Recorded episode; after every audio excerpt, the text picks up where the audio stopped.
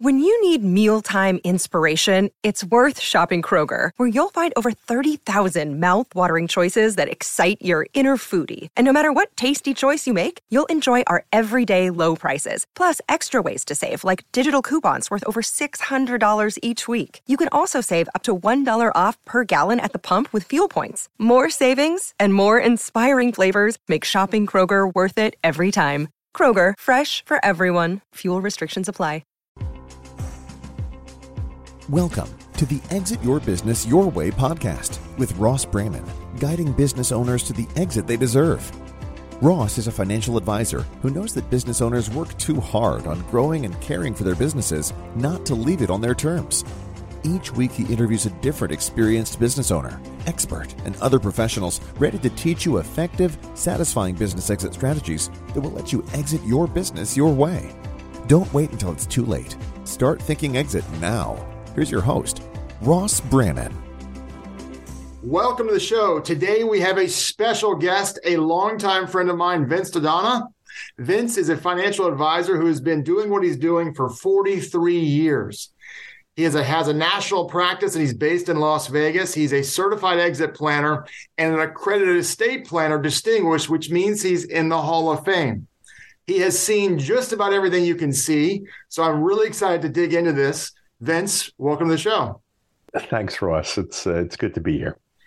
So, you know, this is a a podcast about exiting your business your way. You've been in this space dealing with business owners and high net worth people for multiple decades. And so, I guess the first question I would ask you is what do you see the biggest challenge that business owners when they're trying to exit their business, what's the biggest challenge they face?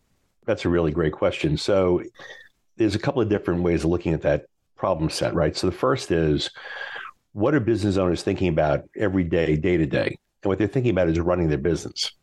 So for the most part, they don't start thinking about exiting their business until it might be a little late in the game. The, there's a theory that says that people will exit the business when their desire to continue working is on the decline and their resources are where they need to be to make that choice. So, you know, if you're grinding it out day to day, sometimes you don't make the choice to exit until somebody comes along and says, Hey, you know, I'm interested in spending $10 million on your business. What do you think? generally nobody should accept the first offer that's usually a very bad plan but you know so that's the that's the first issue is that people are not designing and organizing their affairs in a way that allows them to exit successfully and so the whole the whole realm of exit planning is I'm interceding with that business. I'm saying, hey, you know, you have a five year, 10 year timeline. That's usually ideal. You start to think in like five to 10 year increments. You go, so let's craft the business so that way it makes it more sellable. We'll talk about that a little later.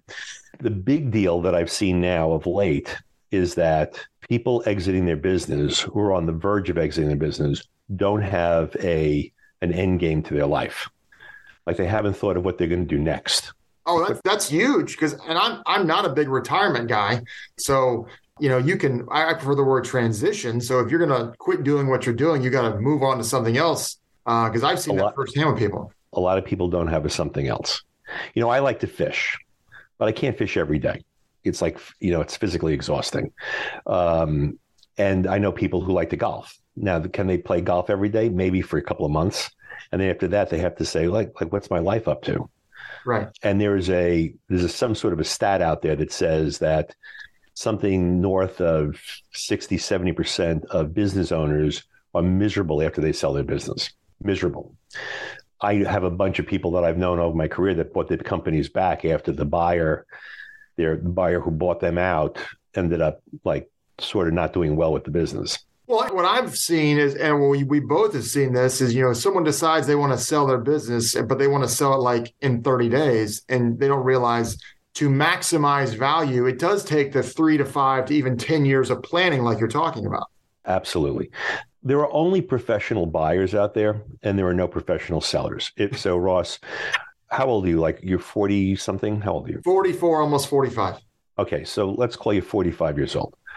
So and you've had one business basically your entire life, the business that you're in now. Right. So we know that the moment you decide to sell your business or transition out of the business, that'll be the first time you're doing that with anything. Right. And the person who's coming along to say, Hey, Ross, I want to buy a business, he may have done that 10 times. So only professional buyers, never a professional seller. Now, what does that mean? Well, that means that the first offer is not the offer.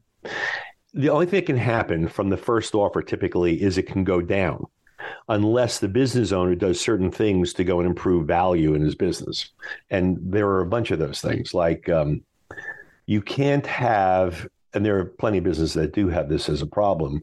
You have only a few clients that create something like north of 50% of your revenue, right? Like, example, if you were a retailer or actually a manufacturer and you sold Walmart, and Walmart goes and distributes in your stores. Well, you know, that's the best of times and the worst of times. Why is it the best of times? Well, because it's Walmart and they're buying a lot of your product. It's the worst of times because they're probably your only client. Like they're probably 90% of your business, which means that you're, as a business owner, you're in a precarious place. Okay? So you want to make sure you have a diverse business base. The second is you want to make sure that the business is not Ross Braman. Like if the business is Ross Braman, what are they buying? They're buying your labor. You suddenly end up no longer owning an enterprise. You now have a job working for somebody else.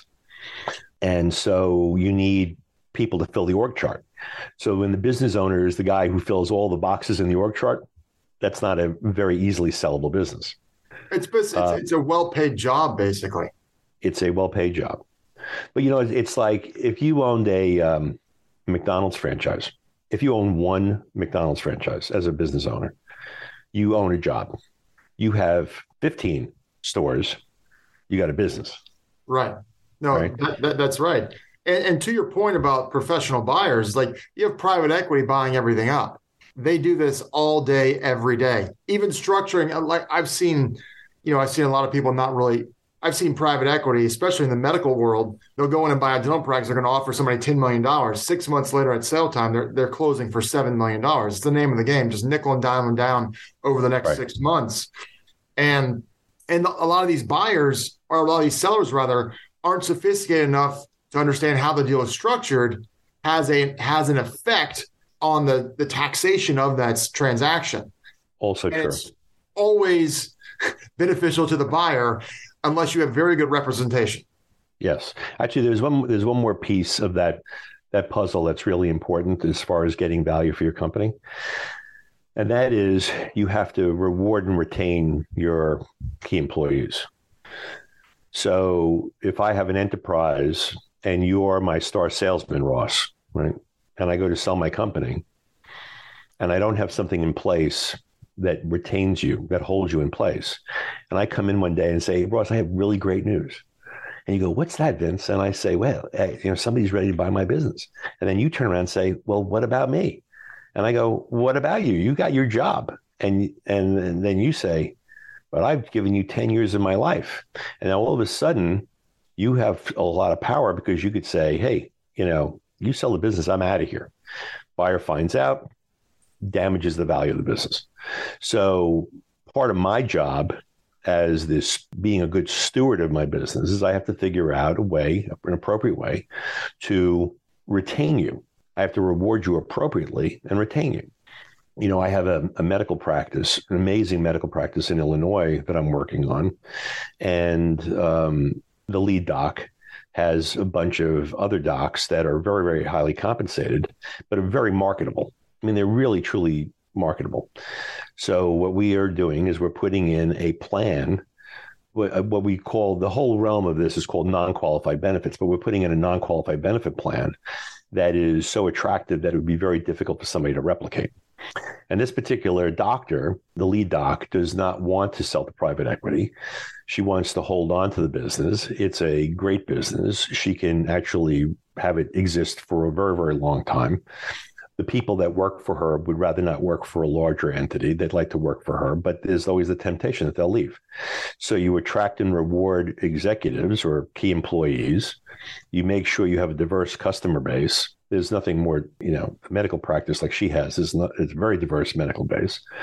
And so if she wanted to sell it to third party, she could. And then, you know, the last is you want to make sure that, you know, you've done some sort of a life planned after you exit. Otherwise, you're going to be miserable. Yeah. So, what do you see though, or not though? What do you see when um, people sell their business for 10, 15, 20, 25 million dollars? And a majority of the time, what I've seen is that almost all of their wealth is built up in the business, which that's just the world they live in. Yep. But like you said, they probably haven't done great planning. And so all of a sudden they have this liquidity event. And from an estate planning standpoint, they got some challenges because they haven't done things in the most optimal way leading up to that. And, and because this that's a sandbox that you're an absolute expert in. How I mean, talk about that. So the exit planning process has many, many pieces. Actually, not many, many, but it's got seven steps really. The first is you have to organize a business owner's objectives. And business owners' objectives are are more than simply the dollar amount they want for their business or the income they want. It has to do with how they want to treat their employees. Like, do they want to keep them? Do they want the, the successor owner to keep those employees, or do they not care? Is there an impact on the community? Is there an impact with charities? Like all those pieces, right? So there's a variety of things in this data gathering. The only thing that satisfies that data is the client's resources. And that's only two things business resources and personal resources. Now, generally, I would say 99% of the time, there is a gap between what somebody wants and what somebody has. And so the job is to fill that gap. And there are several steps in there. The first is you want to make sure that they can't run backwards. So you want to retain value and you also want to grow value. Because if there's a gap, I often say that 90% of non housing wealth is in the business. So, in other words, if you have somebody who's worth $10 million and they have a half a million dollar house, of the 9.5 million they have left, the bulk of that is the business and very little resources outside of that. I think you found that, Ross, in, in your dealings. Yes. And, it, you know, certainly if it's earlier in their career, it's a much higher percentage. And maybe they've started to accumulate some money outside, right? So they want to grow and they have to, in other words, they have to retain employees and reward them and incent them and all that stuff. And they want to make sure that they're protected so they can't run backwards. So you want to put things in place like you want to protect your IP and you want to make sure that if a key person dies or leaves, you can't get hurt badly, like all those pieces. Now, then you want to look at am I transferring it to an insider? ultimately like you have to have this vision of who am I now getting giving the business to? Am I doing a transfer to insiders, which could be a co-shareholder or a family member or a key employee, or am I doing a third party sale, which could be to private equity, it could be to a competitor, it could be to a, somebody else. Uh, then you also want to look at business continuity. Because Ross, if you were the business owner and you're f- going to be almost 45 years old, you want to make sure that between now and the time you exit, that there's a continuation plan in place so that way if anything happens to you or anybody that matters to you the company can continue right? And that also means that your family gets fair value which is very often where we use life insurance. And finally you have the issues of estate planning which is to preserve the wealth that you have and protect it from uh, divorcing spouses lawsuits the estate tax most certainly right? Now if we were looking at that as a step by step and like an order, where we could say, well, what's the overarching issue? And that gets us back to estate planning. So if we think of estate planning as this overall umbrella, if we can devise an estate plan that leaves our business owner with the satisfactory strings of income and control over his wealth while he's continuing to grow it and preparing to exit it, we've done a much better job. And unfortunately, uh, the background conversation that most people have about estate planning is that it is restrictive it damages the ability to run your business. It stymies growth. Um, it certainly impairs your ability to get income. Now, I'm saying that these are things that people believe, but good estate planning doesn't do that, right? Good estate planning allows you to be able to have the satisfactory strings of income and control while you're growing your wealth. So I always like to look at what estate planning strategy can I implement, maybe in advance of any exit planning strategies, because you know, if I meet a business owner and his business value is $8 million, let's say that's my starting point is 8 million, and I can move the business into a protected environment, I am way better off doing that in advance of helping him grow the business or engineering a solution to grow the business than I am saying, hey, let's grow the business. And I should have done the estate planning. Right, right? because I, you're you're kind of for all intents and purposes freezing the value so If he sells if, it for 20, if he sells it for 20 inside the estate, that's a tax problem. If he sells it for 20 outside the estate, that's not a tax problem. Well, it's the, you know, you still got to deal with capital gain taxes. So I'm not even talking about, you know, things you might do to mitigate or defer, you know, capital gains. I'm just dealing with the estate tax consideration. And, and when people hear estate ta- estate planning, many times people think, "Oh, well, I have a will with a trust." And of course, I always I say, "Oh yeah, what kind of trust is? I don't know." Or the best is, "Well, I have a revocable trust." That's fantastic. Do you know what that does? No. Do you have any assets in that? No. No. I'm going to pay 10 grand to your attorney for that because it's not serving you much purpose. and so, or if the, or if their testamentary trust is just typical boilerplate, 25, 30, 35, kids get the money instead of obviously the more advanced and strategic way of doing it, like you and I know about.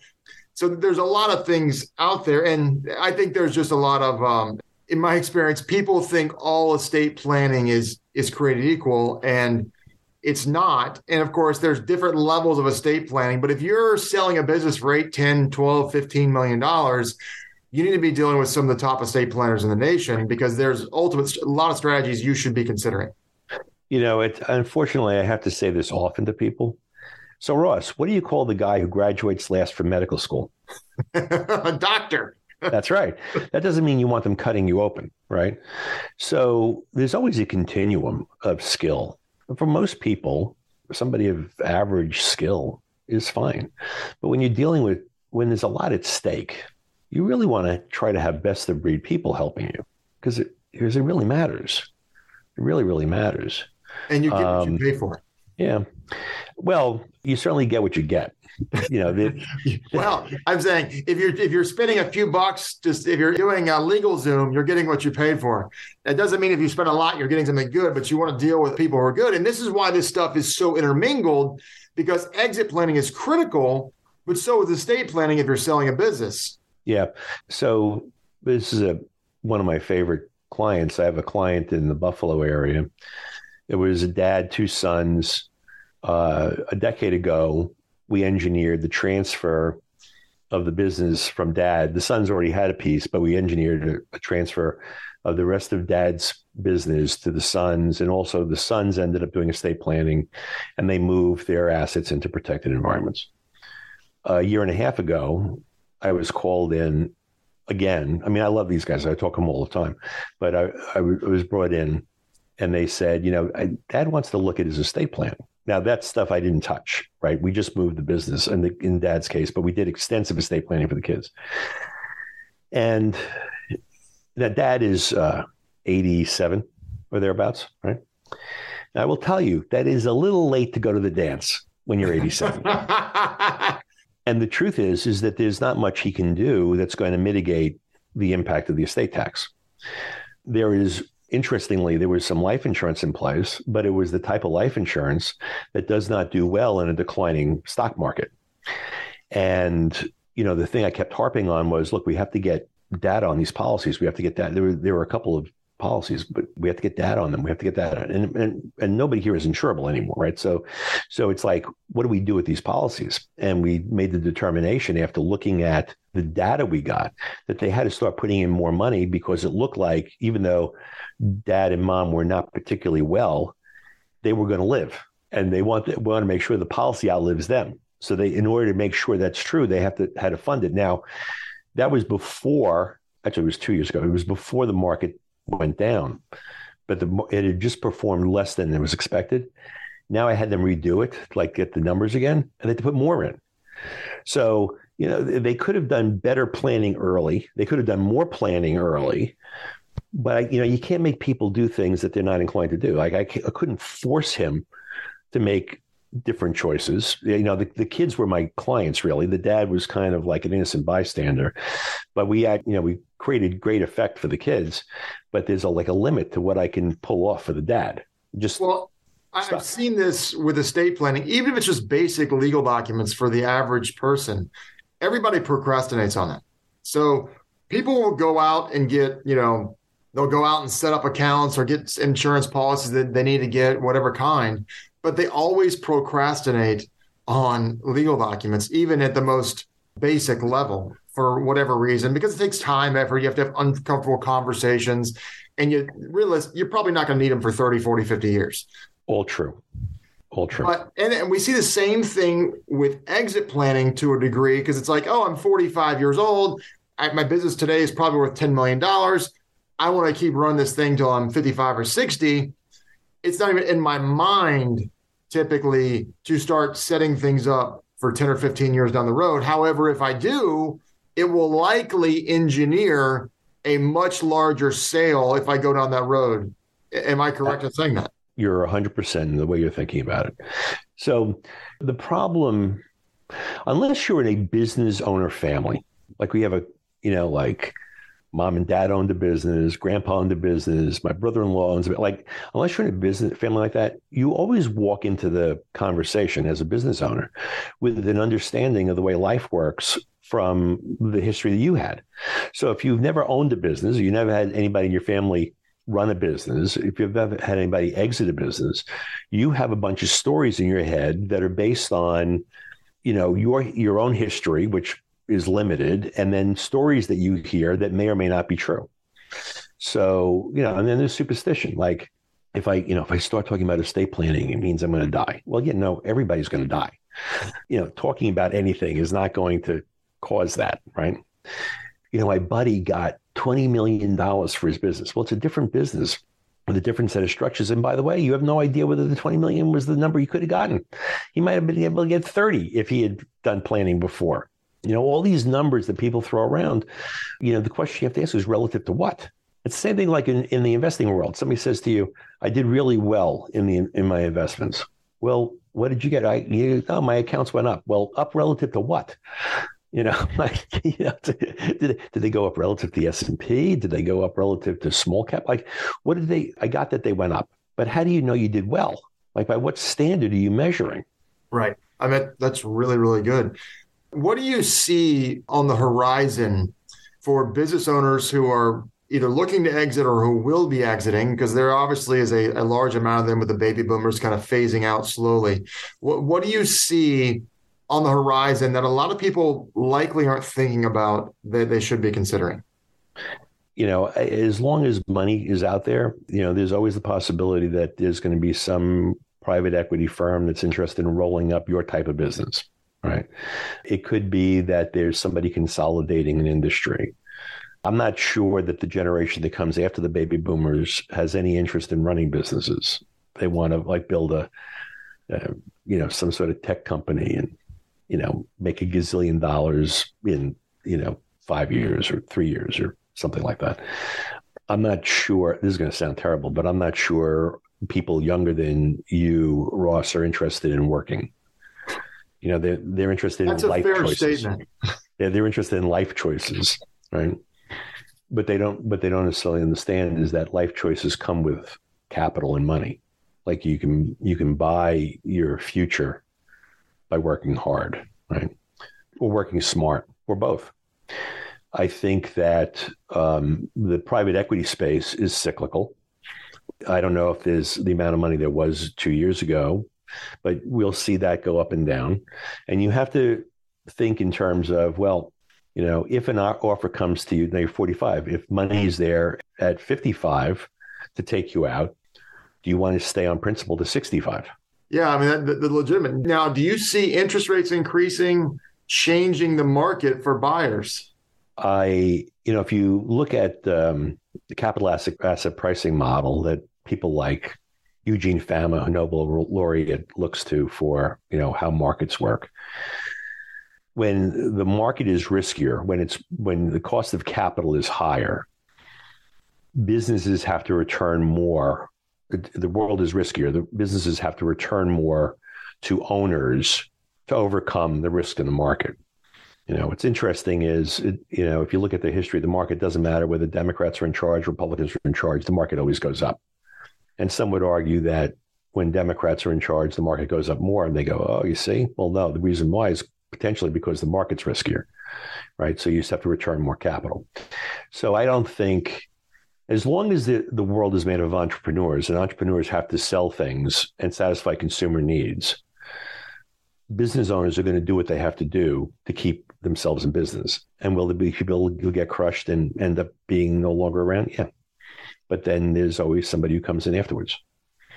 Like right now, as during this recording, we we've just watched. I think Facebook dropped seventy percent in stock price or something crazy like that, right? Yeah, and uh, that... the biggest crypto exchange in the in the world just went bankrupt overnight. Right now, the question, well, you know, but that, like, let's assume that we're not dealing with any nefarious act, actions, right? So, you know, does that mean that something like Facebook will no longer exist, or does it mean that something else is going to take its place, or does it mean it's not going to exist in the future? Like, who knows? All I know is is that there are business owners that need help. They have to envision a future, and they have to decide how they're going to get out successfully. And getting out successfully means with top after tax dollar.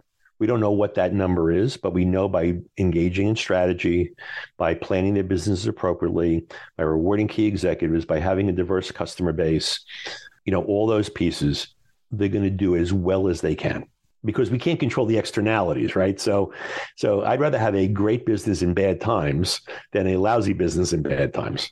And so, obviously, planning for the business is, is critical. And but the estate plan and the environment we're talking about things that may or may not come, but we know what's coming in the estate planning world. And, so, could you speak to the urgency of planning from that standpoint? And even if you're not going to sell your business, but you think your business is worth ten million dollars and it's growing at you know X percent a year, you know you have some challenges you have to deal with because at the end of the day, you know the government is at the table having a conversation with you. The question is, how much influence do you want them to have when it comes to distributing your money in the end? Could, could you speak to that? Yeah. So, what we know for a fact, this is a fact, that the uh, exemption equivalent, the or what some people call it the unified credit, is dropping by 50% at the end of 25, 26. That's the amount of money that you could pass free of estate tax to anybody you wish. And so Right now, it's a little over, I think, not that it's critical to know the exact number, but it's a little over $24 million, which means it's going to drop to 12. So instantly, somebody who's worth 15, 20 million dollars is going to be exposed to the transfer tax when they thought they were protected under the current law. So that's baked into the law. That's the way it is. Now, we can add to that that since the Obama administration, there has been an attempt to alter the um, strategies that we had used to eliminate or mitigate estate taxes. Things like, uh, you know, intentionally defective trusts, sales to trusts, things of that nature. Even uh, there's something called a grantor retained annuity trust. There's many different structures, but in a world where we have a government that writes hot checks and needs to go and replace the money that they've been printing or with the debt they've been incurring in order to do that. You know, it's like we're, you know, why does Willie Sutton say he robs banks? Because that's where the money is. They're going to try to alter my ability, your ability to transfer wealth to the next generation. Now, what's most interesting about all that is that in every green book, that's the IRS's interpretation of the budget, in every budget, all these strategies were shown to be grandfathered, meaning that if you did it, you'd be safe going forward. So I would tell you that if you have a an inkling about doing estate planning, or you're with an advisor such as yourself, Ross, who is very conscious about estate planning, you should do it because if you do it, the odds are you're safe for good, right? If you if you don't do it and the law changes, there's no going back. Like you can't, we can't relive the golden years of estate planning once they take away strategy from us. Well, and just for to give context, let people know what that estate tax exemption was under the Clinton administration. Oh my god! Well, like six hundred person, wasn't it? It was six twenty. I think the number was six twenty five or six eighty. It was some number that was low. So that's six hundred twenty five thousand dollars per person. That's thousands. Then it went to five million. Uh, then under Trump, it went to 10, and this was all adjusted for inflation, which is why it's up to uh, that's 10 per person, which is why it's now like 24 million. But the, and I hate to say this, but there was, you know, when Bernie was campaigning, he was talking about dropping the exemption down to like three. I think Elizabeth Warren wanted it at one, like, you know, one, you know, I'm talking about 100 you know, a million dollars, right? So it's, you know, it, we're talking about the destruction of being able to transfer wealth in this country. And this is from people who don't have jobs. I mean, not like, you know, real jobs.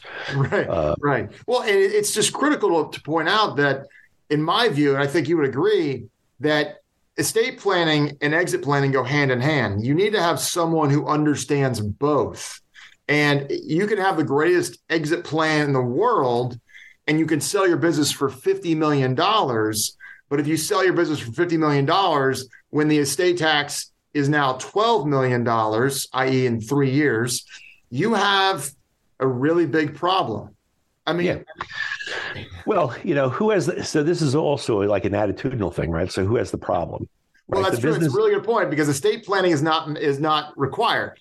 But yes. I've net, yet to meet anybody who would willingly give money to the IRS over their children, even if their children were morons. Yeah, well, look, if you had a, and sometimes it's helpful to think of it this way: if you had a stock portfolio that was ten million dollars, and the last two years it went down to six million, were you happy about it or were you miserable? And the answer is you'd be miserable. So that's the same thing as having a $10 million estate that's decimated by $4 million.